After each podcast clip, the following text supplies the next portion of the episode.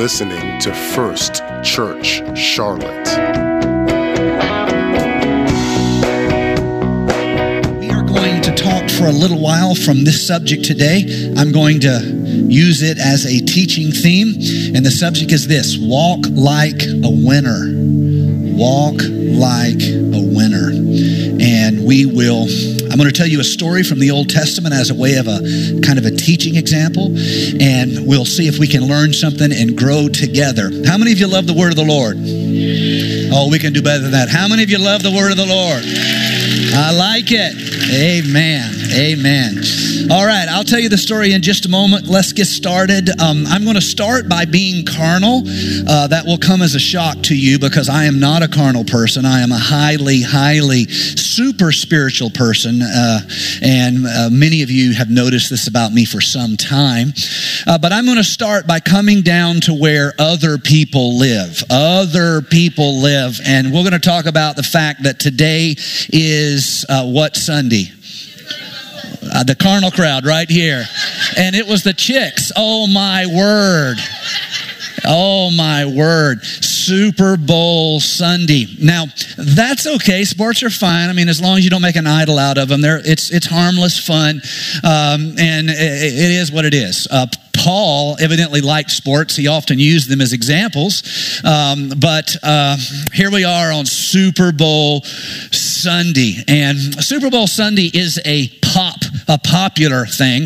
It is part of our pop culture. Let me give you some trivia for you trivia nerds out there. Today, over 8 million pounds of guacamole will be consumed during the 3.5 hours of the Super Bowl game. I think I heard someone over here say, amen, that she was going to eat a good bit of that herself. Yes, well played. 14,500 tons of chips will be consumed today in that 3.5 hours event. And just to appreciate how big of a deal this is. Now, I know preachers are supposed to act like nothing happens outside the church, but let's just be honest. This is a big deal in American culture.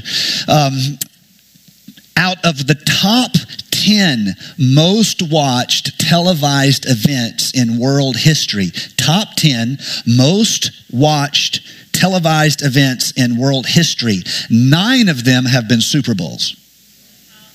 Yeah. So kind of a big deal, and it is part of American kind of lore to do this and celebrate this, and at the end of the football season, all of that. A 30-second commercial during the Super Bowl has ranged from, in Super Bowl #1, way back, right after Moses was coming down off the ark, and he kicked a rock shaped like an oval, and he said, "Oh, football," Right after that, to buy a 30-second commercial in the first Super Bowl cost about $40,000. And then it started going up. And so by 2000, it was $2.2 million for a 30-second commercial in the Super Bowl. And by last year, it had doubled to $4.5 million for a 30-second commercial. And this year, it cost between $5 and $5.5 million to put a 30-second commercial out there. And so I wanted to advertise the church. Who can I pick on? So let's see. I'm going to pick on Kenny today. I called Kenny up and I said, "Kenny, I want to do a Super Bowl commercial, 30 seconds for First Church. Cost $5.5 million." He wrote me a check. It was awesome. So look for us in the middle of the game today. First Church, love God, love people, and then we all say, "Charlotte, you know."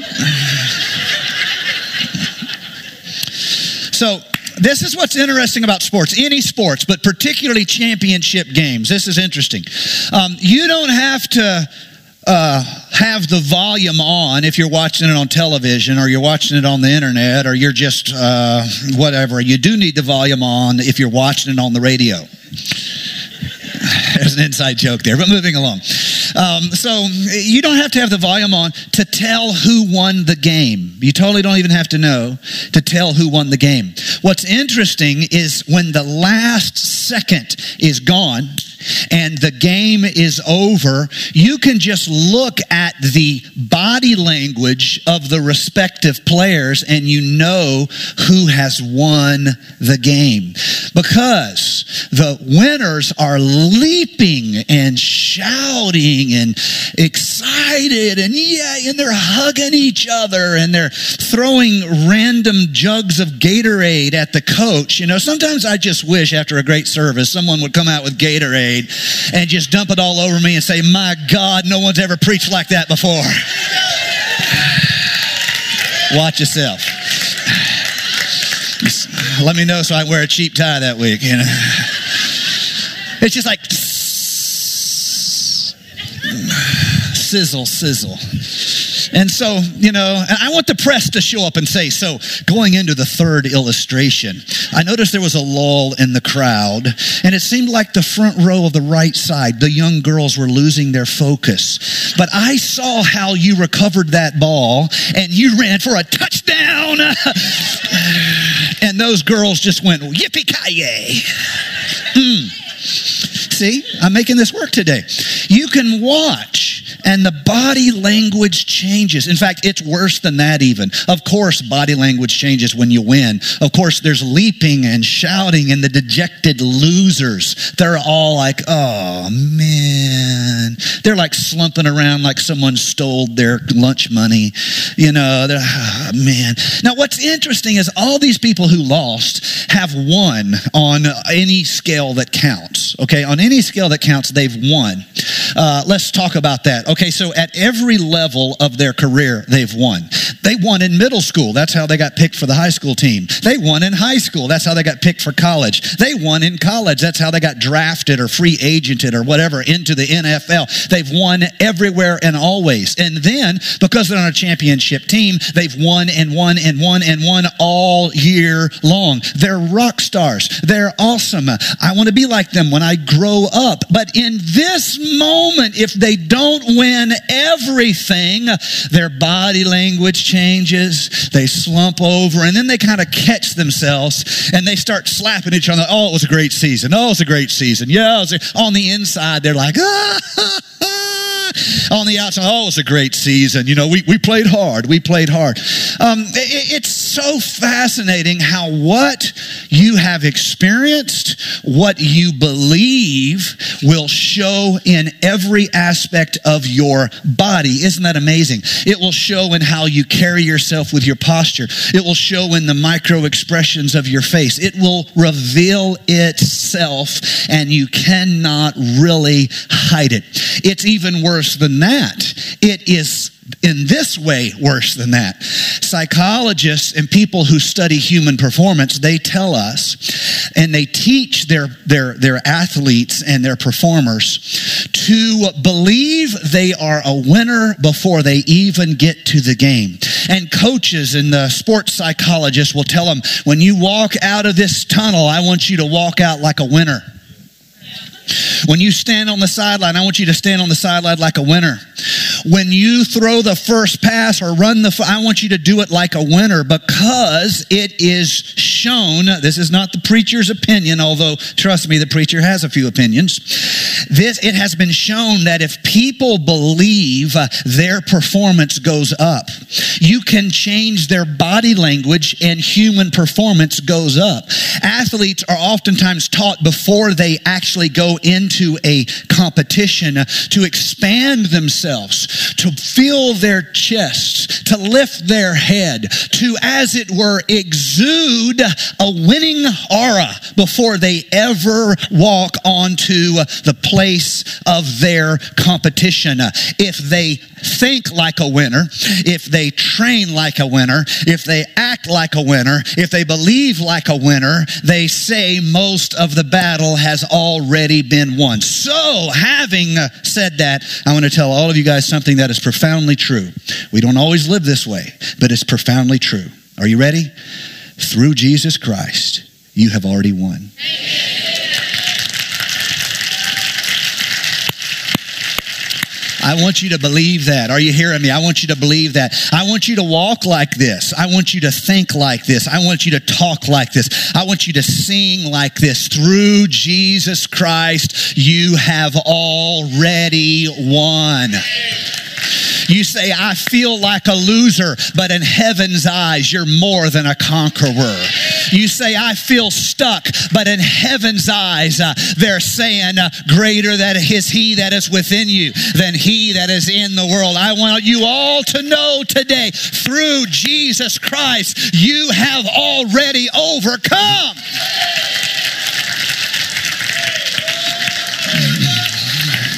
Now, so I want to show you this story in the scripture as a way of kind of visualizing or learning or living, if we can, this progress where we start kind of at this one stage, let's call it stuck, trapped, stuck in the mud, bummed out, loserville, you pick your name. Let's say you're stuck there, and how you realize something needs to happen, something has to give because you are stuck. So I want to tell you a story, Second Kings, I believe it's chapter number 7, and the story is of these lepers. Now, a leper that's not a super modern word, although most of you know what a leper is. I have occasionally preached and meant to say leper and actually said leopard, and so I'm not teaching or preaching about leopards today. A leopard is a dangerous cat that lives in the wild and preys on primates, therefore is particularly dangerous to humans. So, you got that? Moving along. A leper, on the other hand, is a leper is a person who has the condition of leprosy. I know you wouldn't have thought of that yourself. It's deep and wise. Thank you for noticing. Leper is a person who has the condition, the disease of leprosy. And because of progress in public health and modern medicine, it's not as big a problem for us. There's still parts of the world where it's a problem. But thankfully, we've made progress in this arena. But it's a particularly cruel and terrible disease. It separates people from those they love. Because it's contagious, they literally, by law, particularly in the time of the Mosaic law, but even now in certain circumstances, they cannot be exposed to others because those others can be made also infected by the same infection that is killing them. And so imagine only ever being able to see the people you love from a remove or from a distance. Imagine hollering across a prescribed distance saying, I love you. I love you. I love you. I wish I could be a part of your life. I wish I could be included in your ordinary. I miss all the little stuff. And I can't. I'm over here. I am separated from you. This is why, in a theological, or shall we say symbolic manner, leprosy becomes a type of sin. It is a damage to the person who is the host, the person who is infected, and it damages them in a unique way where they lose their feeling, and so they cannot protect themselves from themselves. And so I don't want to spend too much time on this, but they literally tear themselves apart because they can't feel. They're, say, cooking something in a fire and they burn their hand. They can't feel it. And so now they have this terrible wound that it turns into infection, and it's just terrible. The body is dying from within, and they are isolated from everyone they love, and yet they are unaware of the damage they are doing to themselves. This is the most biblical and harrowing example of sin's destruction in the human heart. And so here you have these lepers, and they aren't just in a bad situation. They are kind of a bad situation nested in a larger bad situation that goes like this. An enemy has come against the children of Israel and has besieged a fortified city. Siege warfare is as old as fortifications, and rather than an army paying the somewhat high price of climbing over a fortified position while being shot with arrows and hit with rocks and boiling oil poured upon them, they decide to surround that fortified city and starve them out. They're going to starve them. This creates horrible conditions within the city, and hunger slowly, historically, you can see this in accounts of these kind of sieges. Prolonged hunger can cause insanity of sorts, and people turn into beasts. Literally, they lose humanity. They lose that element whereby we would have empathy one toward another or even care for loved ones. And it's a horrible situation, brings out the worst of people. You have this city that's being besieged by the enemy, and it is terrible, terrible situation. And in the middle of that, you have a group of lepers who are dying. They're dying of hunger in the short term, and they're dying of leprosy in the long term. And here they are in a terrible situation, and they're sitting there together. And one of them asks a question that is a question of no small insight. It's quite insightful. You can't rush past this question because it is rare. Hear me, my friends. It's rare for us sometimes to see the true condition of our life. We tell ourselves stories. We tell ourselves, kind of make up narratives to make ourselves feel better about things. We give excuses. It takes a unique kind of courage to look in the mirror and see the truth about your situation. Can y'all give me a nice amen on that? It takes a special kind of courage. And one of them finds within himself this unique insight, this courage to be honest with himself. And he asks this question, hey guys, why are we going to just sit here until we die? Why are we just going to sit here until we die? Okay, so they have this mental framework around themselves. There's nothing to be done. Everybody's suffering. We're stuck. You get the idea. Nothing to be done. That's the story. What can we do? We're just sick old guys. That's the excuse. We're just sitting here. That's the reality. And there's nothing to be done about it. And one of them asked this question, why sit we here until we die? Now, they have started from a position of hopelessness. There's nothing we can do. We're just starving here. And they move up one tiny step. It's as though they dig in their fingernails and they claw their way up one emotional step. They went from hopelessness up to what do we have to lose? This is not a small thing. I have seen many people, their life an absolute mess, who they could find the strength to take action. Somebody say take action. Because they saw they had nothing left to lose. Let me tell you, that kind of a small step can make your prayer more powerful than it's been for a while. That kind of small step can make you more action-oriented than you've been for a while. That kind of small insight can make you decide today is the day I am making a change. What do I have to lose? Why am I going to sit here until I die? Why not go to the enemy's camp and see if something good can't happen? Why not? What's to be risked? I'm dying anyway. Oh, something can happen to somebody who say, you know what, I'm just going to start believing God. I'm just going to start believing God. It's not like the situation can get any worse. I'm just going to start believing God. It's not like I can be any more defeated. I'm going to start speaking faith. It's not like I can be any more down. I can't be any more depressed. I'm just going to start right now and say, I believe the promises of God, and I claim the promises of God, and I stand upon the promises of God, and I've got nothing to lose.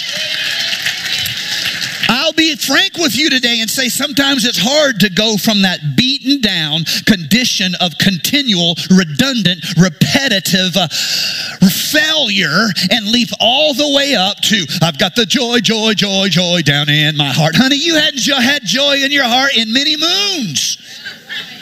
It's been many moons since you had that kind of joy in your heart. But what you have had a lot in your heart is this. I'm always stuck. I'm always failing. I'm always back where I started. It's always 3 steps forward and 2.987 back. I never get anywhere. This is just a circular mill wheel of despair that I am tied to, like Samson trying to grind out the meal for his enemy. I'm stuck. There's nothing to be done. Let me tell you, what you can do is this. I have nothing left to lose. I have nothing left to lose. Let me take one step, just one step. Now, watch what happens. Yeah. Oh, man, praise God, hallelujah. I like this more than y'all, but I didn't get to preach last week. And my wife don't like my preaching, so I couldn't preach to her. You know how that goes. Besides, she just tells me I need to listen to my own preaching and quit, telling her what to do. It's a terrible reality. There's a word for it. It's called marriage, and it can be difficult.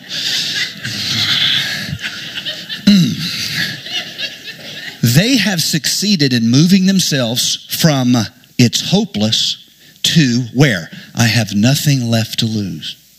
They've taken a tiny step. So we're going to hop down here like we're young. They were right here on hopelessness. Hey, darlings. We're right here on hopelessness. Over here is victory on the boys' side because they got the joy, joy, joy down in their heart. Over here, not like the discouraged girls. Thank you very much. Over here is victory. Over here is, oh, my God, I'm having a bad hair day. Okay, you guys all have beautiful hair. No problem with your hair. Don't be trying to take over the service. I have the microphone. Thank you very much. So here we are. Hopelessness, bad hair day. These guys didn't jump all the way over there. No, right? All they did was, I have nothing left to lose. I'm going down there, and I'm going to ask for them food, and this sucker's going to kill me. Big whoop. Not like that wasn't going to happen. There is a great power in just this little step. Just this little step. Why? Because it gets you out of your emotional rut and forces you to take action. It forces you to take action. You're stuck. Not stuck. Stuck, you get, this is deep. You ready for this? Stuck, not stuck. Why sit we here till we die? Let's do something already. But what was the reality? They thought this was the reality and decided to take action. And then they thought this was the reality. Neither of these things were the reality.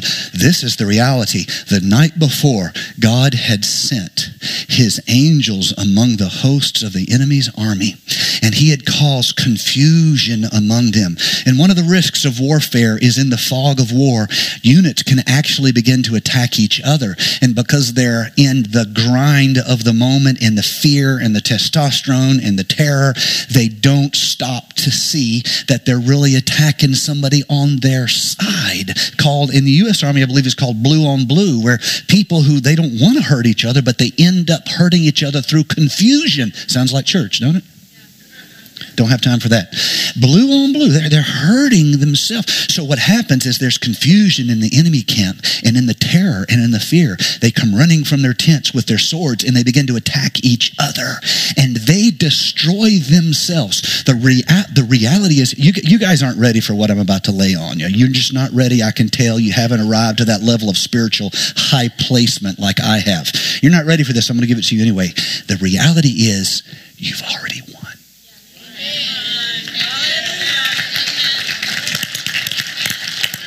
The reality is you have already won. Somebody say yes. Yes. You have already won. Now, what do you think is the reality? There is no hope. But you decide, I'm going to make it anyway and take action. And you go to here. You weren't right there. You aren't right here, but at least you're taking action. The truth is, God's on your side. You've already won. And so here come the lepers wandering out of the village, going out of the gates of the city. And they go out and they go to the enemy camp. And you know what they find? They find food to feed an army. You get it? Food to feed an army. They find wealth. They find weapons. They find finery. Find finery. If you say that 3 times, you'll feel the touch of the Spirit upon you. They find finery. And here they are. They were rich, but they didn't know it. They were full, but they didn't know it. They had groceries, but they didn't know it. They thought it was hopeless, but they had already won. This is such a powerful truth for all of us trying to serve God in a day of difficulty and trouble. I want you to know if the enemy can get you to give up, you will have believed a lie because the truth is you've already won. How can I say? How can can I say you've already won? Well, the scripture tells us, first of all, you couldn't be alone if you tried. He said he would never leave you nor forsake you, but he will be with you always, even until the end of the age. In God's eyes, you're victorious. You may feel down and out, but in God's eyes, you're an overcomer. In God's eyes, you've already won the victory. In God's eyes, my goal is to get you from stuck to let's just give it a shot. Because if you can just give it a shot, you're going to find out that the promises of God are sure. And the promises of God are yay and amen. The promises of God are real. His freedom is real. His healing is real. His confidence is real. Greater is he that is in you than he that is in the world. Oh, praise God, somebody. You've already won. You've already won. You ought to walk like it. You've already won. You ought to smile like it. You've already won. You ought to worship like it. You've already won. You ought to praise like it. You've already won.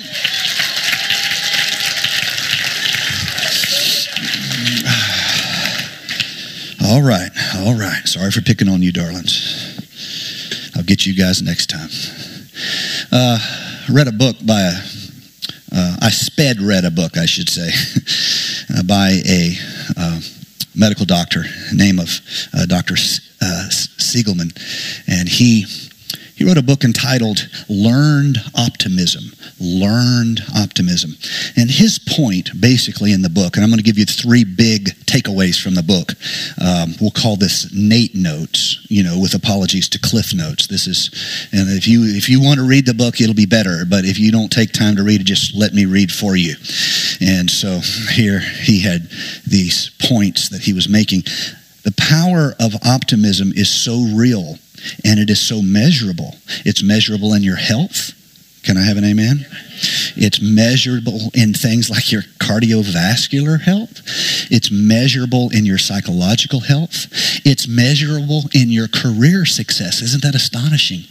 It's measurable in your respective career or business. It's measurable in your relationships. Isn't that amazing? Whether it's parenting, whether it is spouse, whatever, it is literally measurable. And so his point is this: it's so powerful, you ought to strive for it, even if it's not your natural inclination. That's right. Even if your natural inclination is to be an Eeyore and say, well, it's probably going to rain today. Yeah, it rained. So what? Okay? Your natural inclination is to be Eeyore. You would benefit from trying to develop a learned optimism. He points out three, and these are the big three takeaways that I want to give to you really quickly from this book. Three differences between how an optimistic person, and it can be a learned optimism, how an optimistic person sees the world and how a pessimistic person sees the world. The first one is the optimist sees setbacks, troubles, and the like as temporary realities. The pessimist sees those same setbacks and troubles as permanent realities. They see them quite differently. So I used this example earlier. I'll do it again. You're walking down a trail in the jungle, shall we say, and a giant tree falls right in front of you and covers the path that you were walking. And the optimist says, oh, a tree fell. We have to find a way over it, under it, or through it. The pessimist says, bad stuff always happens to me. Do you see the difference? One of them sees it, truthfully, as it is, a temporary setback. The other sees it as a personal reality or continuing state of being. The tree falls in the forest. Someone actually heard it because there was people there. Joke for the nerds. And the pessimist says, or the optimist says, oh, a tree's in a row. We have to find a way around it, over it, through it. The pessimist says, bad stuff always happens to me. You're stuck. I want to get you out of that rut. Number two, the optimist sees difficulties as a specific thing that needs to be done, overcome, endured. The pessimist sees them as a pervasive reality that cannot really ever be overcome, cannot ever be worked through or around. And so the same thing, the tree falls. Optimist says, oh, the tree, we've got to figure it out. The pessimist says, man, if we do figure it out, there'll be another one on the other side. The third difference is the optimist sees trouble, struggle, and the like as external things, external to themselves. These external things do not speak to their individual value or the like. They are external to them, whereas the pessimist internalizes all of their trouble. And they are having a tough time because they have never gotten a break in their life. They've never won a prize. No one ever brought them a popsicle home from her. They're taking trouble that is specific and external, and they're interpreting it as an internal state of being. They are stuck. They are stuck. They are stuck. They're in a bad situation. They are sad. They are sickly, and they deal with this continual revolving weather that is in their life, and it just rains and rains and rains and rains. Hear me, and this is something I believe very profoundly. I feel like I'm a living witness of this. You cannot defeat emotion with more emotion. You have to think about that. That's okay. I'm just glad we have smart people in our church. Okay, God bless you. You cannot defeat emotion with more emotion, or it feels like you are defrauding yourself because you're trying to manipulate your emotion with more emotion. Here's an experiment. The next time you're bummed out, say, hey guys, I'm going to pretend to be happy. You know how you defeat emotion? With action. Action defeats emotion. So what's the emotion in your life that is negative, that is oppressing you, that is holding you down? Take action. You say, I don't know where to start. Start with an altar. It's not that complicated. Start with a prayer closet. Start with something, but just get off this gerbil's wheel of emotional futility and say, why sit we here until we die? I'm going to walk like I have God on my side. I'm going to walk like God said he loves me. I'm going to walk like God said not to worry about tomorrow.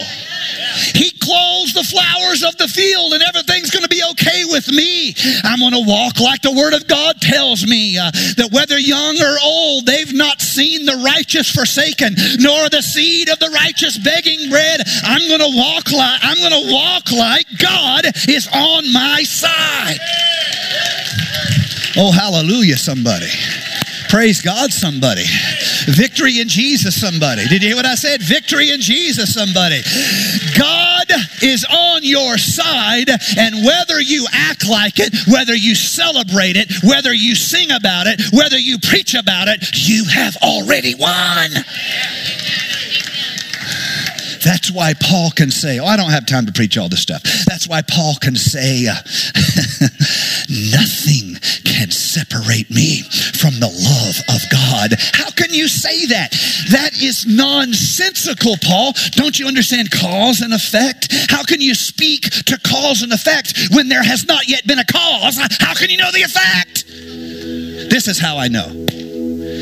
Through Jesus Christ, I've already won. That's why Paul can say, oh my Lord, there's so much here to preach. I just don't have time.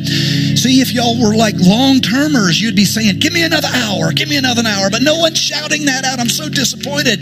That's why Paul can say, nothing can separate me from the love of God. That's why Paul can say, nothing can remove. Come on, sister. That's all right. Thank God for some worship in the house. That's why Paul can say, nothing can remove me from my Father's hand. Nothing. Somebody say nothing. How in the world, let's all stand, how in the world can that ever make sense? You don't know what tomorrow holds. How can that make sense? I'll tell you how it makes sense. If you believe in the Lord Jesus Christ, if you're living your life upon the foundation that was laid by none other than the sacrificial Lamb of God, if you are living, standing, and breathing testimony to God's power, God's grace, God's mercy, if you are standing not in your strength, but in the strength of the one who made you, if you are walking not in your ability, but in the ability of the one who ordained you, if you're doing that, the truth is, the heathen can rage, the wind can roar, the storm can pound, but you've already won.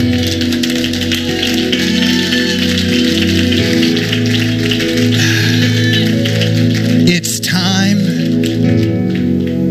for Jesus people to start walking around like they've already won. It's time for Jesus people to start praising as if they've already won. It's time for you to look at the circumstances in your life and say, yeah, I admit it looks bad by the eye of the flesh, but through the promise of God, I claim a victory that I don't deserve. I claim a heavenly intervention that I don't deserve, because through Christ I have already overcome, and thus I am kept, I am protected, I am loved, I am embraced, I am included. Oh, praise God. There is a place for me with Him, and nothing can take that away from me. You are more than conquerors through Him who loved you.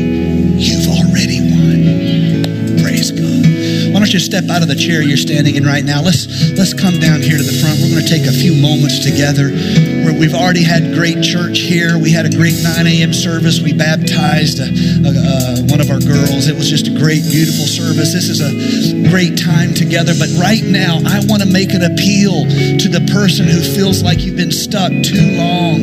I want to make an appeal to the person who feels like you've been stuck in the rut too long. I want to tell you, there is victory for you. I refuse to believe the lies of the enemy to make us think we are defeated. You are not defeated. I want to say it again. You are not defeated. You are victorious. You are victorious. You are not defeated. You may feel stuck. You may feel trapped. That's okay. You overcome feeling with action. You're going to take action in your life. You're going to say, I have nothing to lose. I already know I have problems. What's the surprise there? I already know I have weaknesses. What's the surprise there? I have nothing left to lose. So I'm throwing open my heart and I'm saying, here I am, Christ Jesus. I want to walk in your victory. Would you lift your hands all across the house right now? Lift your voice. Lord God, we're calling upon you in this house. We're praying for every believer. We're praying for every individual. Lord God, we're praying for the person who feels like they've been stuck too long. They've wrestled with discouragement. Hallelujah. I want to challenge somebody today. I want to challenge somebody today to do what those lepers in the story Second Kings did. They did not know that they had already been victorious. All they knew is it was time to make a change. I'll be honest with you, if you're hurting, sometimes the preacher and his appeal to faith can sound as though that's so far away from where you're living that you're really glad somebody's getting blessed, but in the meantime, you're just trying to survive. How many of you have ever just come to church trying to survive? And what the preacher's talking about, it's like this place, whoa, you know, so God bless you if you get there. In the meantime, I'm just trying to survive. I'm just stuck here. Here's what I want you to see. You're not stuck as long as you can take action that's built on faith. You're not stuck. As long as you can take take action that is founded and established upon faith. So my question for you today is not just to feel good and clap our hands and say, hallelujah, all that's good, I love it. My question for you is, what in your life are you going to take action upon that is founded upon the Word of God, founded upon faith and the promises of God? It is time for someone to get up from where they've been stuck and say, I am going to take action. That action is probably not complicated. You probably know what you ought to be doing. You're probably stuck in this emotional morass of a helplessness where you feel like it's always going to be this way. You're always going to flop back. No, hear me. Take action. Base it upon faith in the promise of God. Pick something and say, I am taking action. It might be something so simple as every time I feel this discouragement come upon me, I'm going to fight back with praise. If that's all you did, something that simple, something that, first year, that's like a freshman thing to do. Something that simple, I'm telling you, you might just discover that you've already won. You thought you were making one step, and you learned God had done the whole work for you while you were making one step. I'm here today to encourage somebody to take one step, one step, one step. Take one step. Let me pray over you right now. Lord Jesus, I'm praying for every individual here. Oh God, you know those of us who are stuck somehow. We're somehow held in this trap of a prison of our own making, as it were. We're sometimes held and somehow held in bad habits. We're somehow held in this doubt, somehow held in this fear where we have negative faith. We have doubt. We don't just expect for the good. We look for the bad. Lord God, I'm praying that we would see the desperate need on our part to take action, to not settle for a doubt-based Christianity, not to settle for a doubt-based walk with God, but instead to get up out of that place and say, I have nothing left to lose. I have nothing left to lose. I am going to stand upon the promises of God, and I'm going to reach for the victory that is in the Word of God for everyone who will believe in Jesus' name.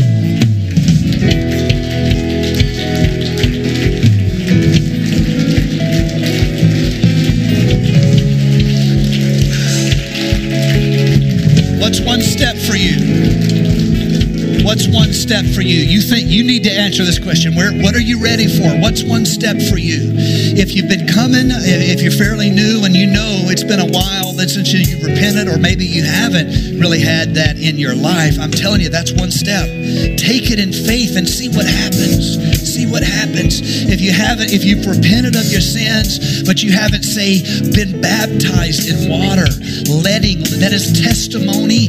That is testimony, and it is also a symbol of the washing in our life of regeneration through the work of Christ at Calvary.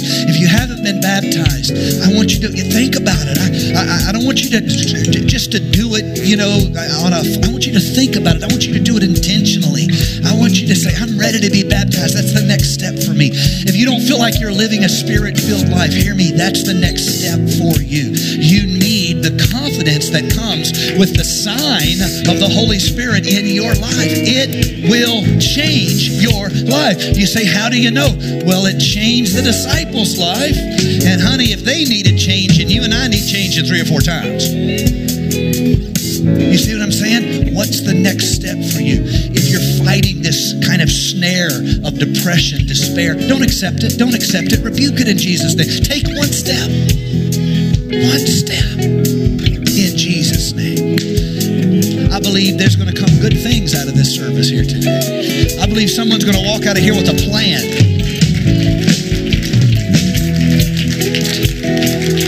Hallelujah, hallelujah, hallelujah. Hallelujah, hallelujah, hallelujah. Amen. If you're here today and you have specific needs in your life and you would like to partner with somebody, don't just slip out. Some of my leaders will be down front here after the service. Feel free to go to one of them. Accept leadership in your life. We can't do that for you. Accept a prayer partner in your life. yourself someone who will check on you, someone who will join with you. That's accountability. That is scriptural. That is confession one to another. Let that happen. Don't just slip out and keep everything at a remove. Take that step. Let the church help you. Let the church love you. If you're here, you have questions about the church, you want to get to know the church better, maybe you want to get to know me better, I have a class after the service next door. We call it First Steps. It's a great way to get to know. It's casual. We just talk for a while. I'll be over there after this service. I'd love to talk with you. I'd love to get to know you. I believe God has great things for you. How can I say that? Because through Christ, you're a winner. So for all of you men who end up watching the Super Bowl, you carnal bums, you know who you are. Know who you are. Whoever wins, I don't care who wins. I hope it's the Panthers, but whoever wins, I want you to notice the moment the time is out, I want you to watch that team. And when I see you next Sunday, that's what I want to see.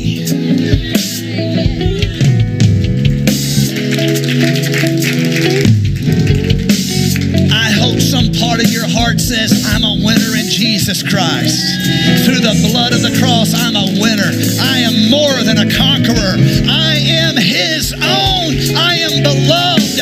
I am accepted. I am forgiven. I am chosen. I am hopeful. I am healed.